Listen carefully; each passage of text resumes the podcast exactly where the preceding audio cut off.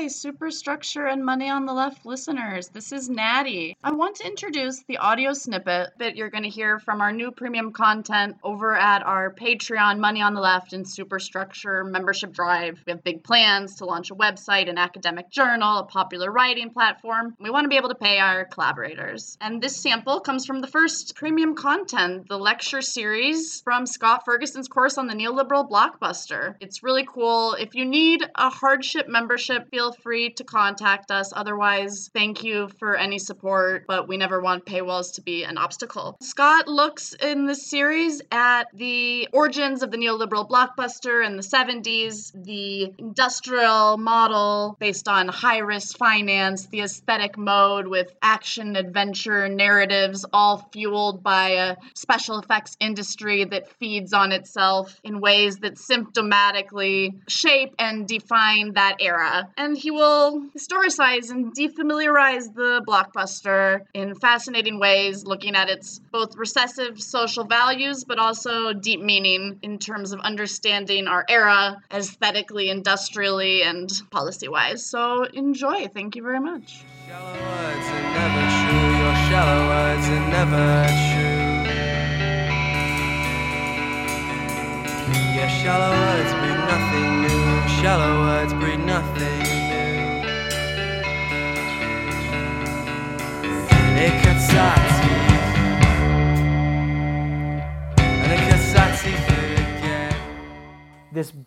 argument that I'm trying to lay out in my book and elsewhere that it, that the the blockbuster is actually working out and pointing to much deeper structural limits and impasses in this in this broader project of, of Western modernity.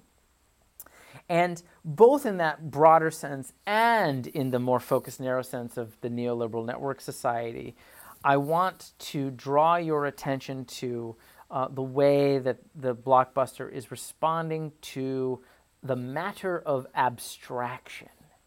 Abstraction as a social form, as a form of media, as a form of technology, as a form of meaning making, and beyond.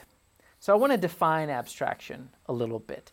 And I want to kind of paint a, give you a few brushstrokes of definitions that, you know, none of them are, are, are um, going to be uh, kind of applicable every single time we use the term abstraction, but I want to give you a sense of all the, the various ways that abstraction typically is understood and defined, especially in the modern world. So, literally, abstraction, if you look up the etymology of the word, the, the origins of the word, and the word, the, the parts of the word, it means drawn away. Drawn away.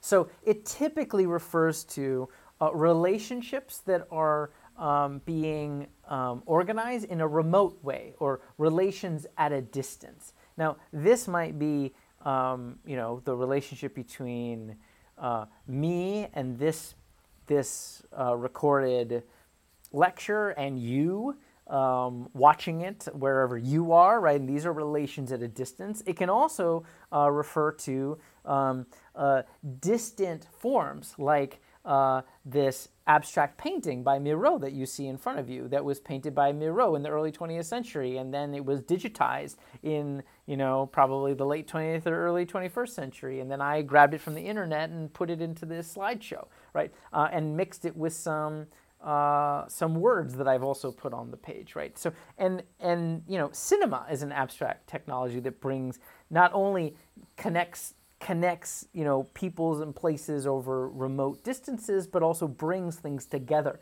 Um, so there's multiple ways of thinking about abstraction as relation at a distance. Um, the other major way that abstraction is thought about, it's often when we're thinking about like categories and language, is abstraction often refers to the general or a universally shared horizon. When you're speaking abstractly, um, it means that you're speaking about kind of more, more than just one particular thing or one particular experience. You're speaking about the way that things work generally speaking, the way that um, all kinds of people and places participate in, in a particular uh, way or are shaped uh, or organized in um, in certain senses or another. Okay, so that's another sense of abstraction. Another abstraction is another sense of abstraction is a relationship to the imperceptible. Now, this is, you could say, a logical corollary of the other two, right? So to relate at a distance is to relate um, across regions, you know, space and time even, um, in ways that are not immediately perceptible to you, right? Um, and the general or the universally shared is also not something that you can just see through your own particular uh, experience and your your various senses, right? So there's a relation to the imperceptible that is often often referred to uh, when we're talking about abstraction, and when we're talking about abstract images or abstract sounds or abstract language or text, you know, we're talking about a relationship of bringing, you know, using sensuous forms like text or image or sound. Um, you know, sensuous forms that are proximate to you, but in order to open up to something that's the beyond, right? That, that you can't immediately see, that you can't immediately hear, taste, or sense. Another sense of abstraction that I think is very particular to the modern Western world is a sense of embracing artifice, right? So there's a sense that the world is socially constructed, media is socially constructed.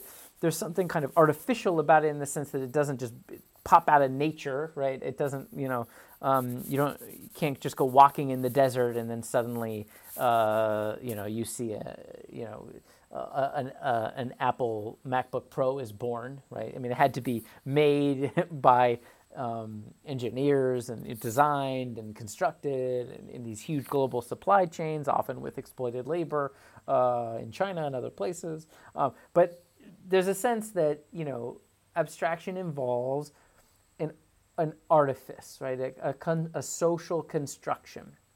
So that that's something to, to keep in mind.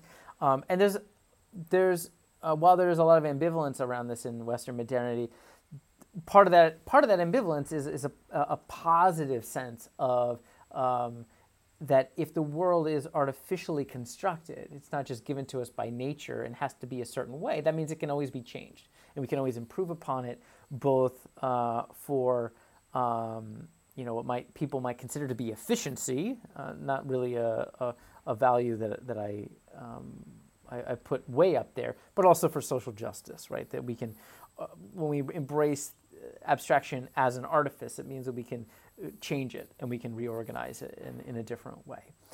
And then related to this is there's a sense that what abstraction does is it suspends supposedly natural or inevitable orders.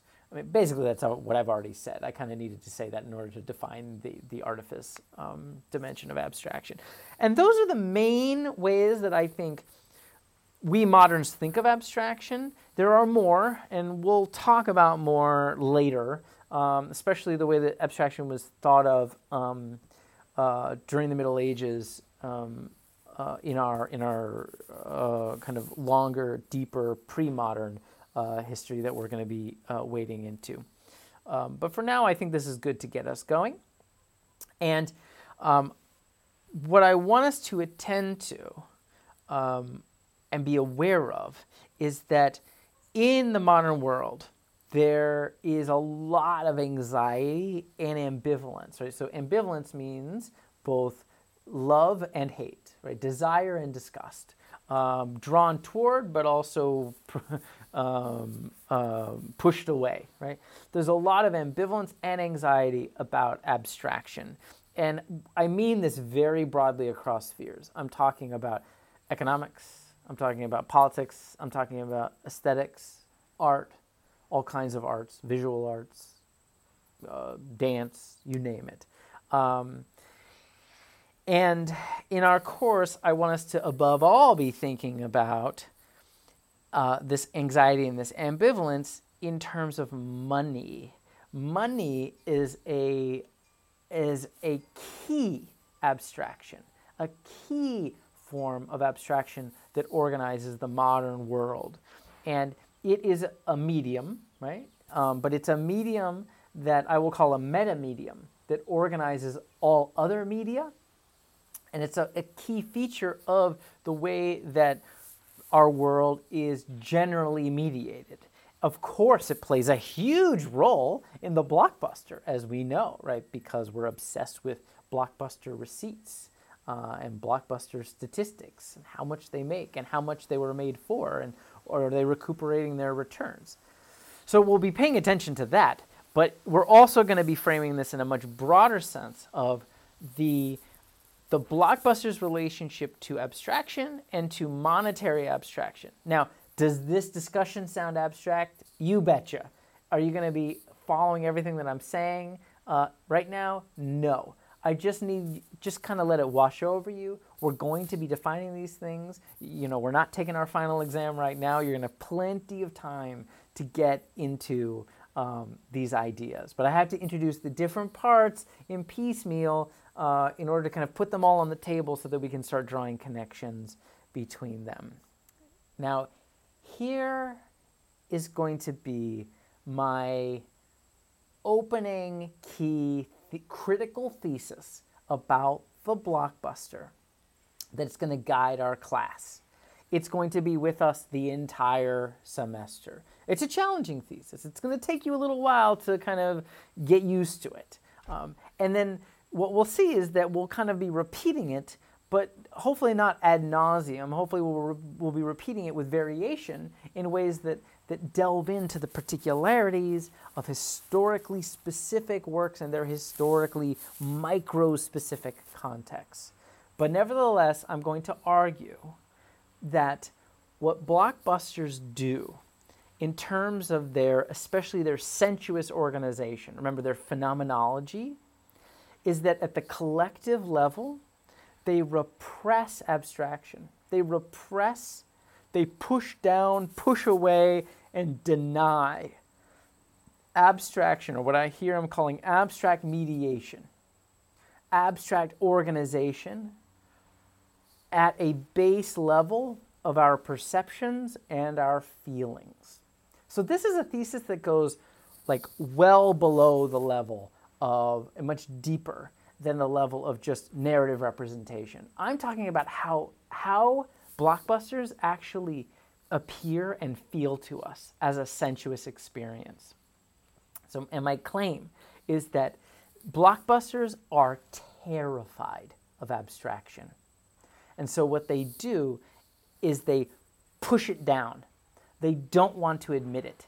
And they don't want to admit that they themselves are abstract, that they themselves are bringing together all kinds of remote relations at a distance and, and engaging in the imperceptible and suspending natural orders. Instead, they pursue another way of organizing the sensuous unfolding of, of the world and experience that, that um, really tries hard to deny abstraction. To get us going in how it does so, I'll start with one of the fundamental values of blockbuster phenomenology, and that is contiguity. What does contiguity mean? Contiguity means essentially relationships of proximity or adjacency or touching. Right? So I am not proximate to you right now. I am somewhere far away speaking into a microphone in front of my laptop, and you are somewhere else um, watching and listening to this lecture. We are not contiguous, right? We are not sitting shoulder to shoulder. That would be contiguous. Everything about the blockbuster as an aesthetic form and the industrial mode that supports that aesthetic form is serving is all about a particular value of contiguity. This is so weird, right? You thought this was going to be a class that was just about, you know, some fun entertainment films and you were going to learn about how they were made and, you know, uh, have some fun watching some action adventure movies. Um, sure, we'll, we'll do a little bit of that too. But I'm here to start to kind of peel back the curtain, so to speak, get at this puzzle of the blockbuster and to tell you I want you to start paying attention to the ways that blockbusters are are insanely preoccupied with contiguity. They are obsessed. And they are not just obsessed in the movies themselves, even in their titles, even in their posters, they're obsessed. So, um, you know, uh, Steven Spielberg's second blockbuster is titled, as we've already suggested, Close Encounters of the Third Kind. And indeed, you know, it is about a it's about encounters with aliens, right? And they get close, right? But there is a, a preoccupation with closeness that, that you get um, even in a more metaphorical way in the title that you're going to see throughout the blockbuster era.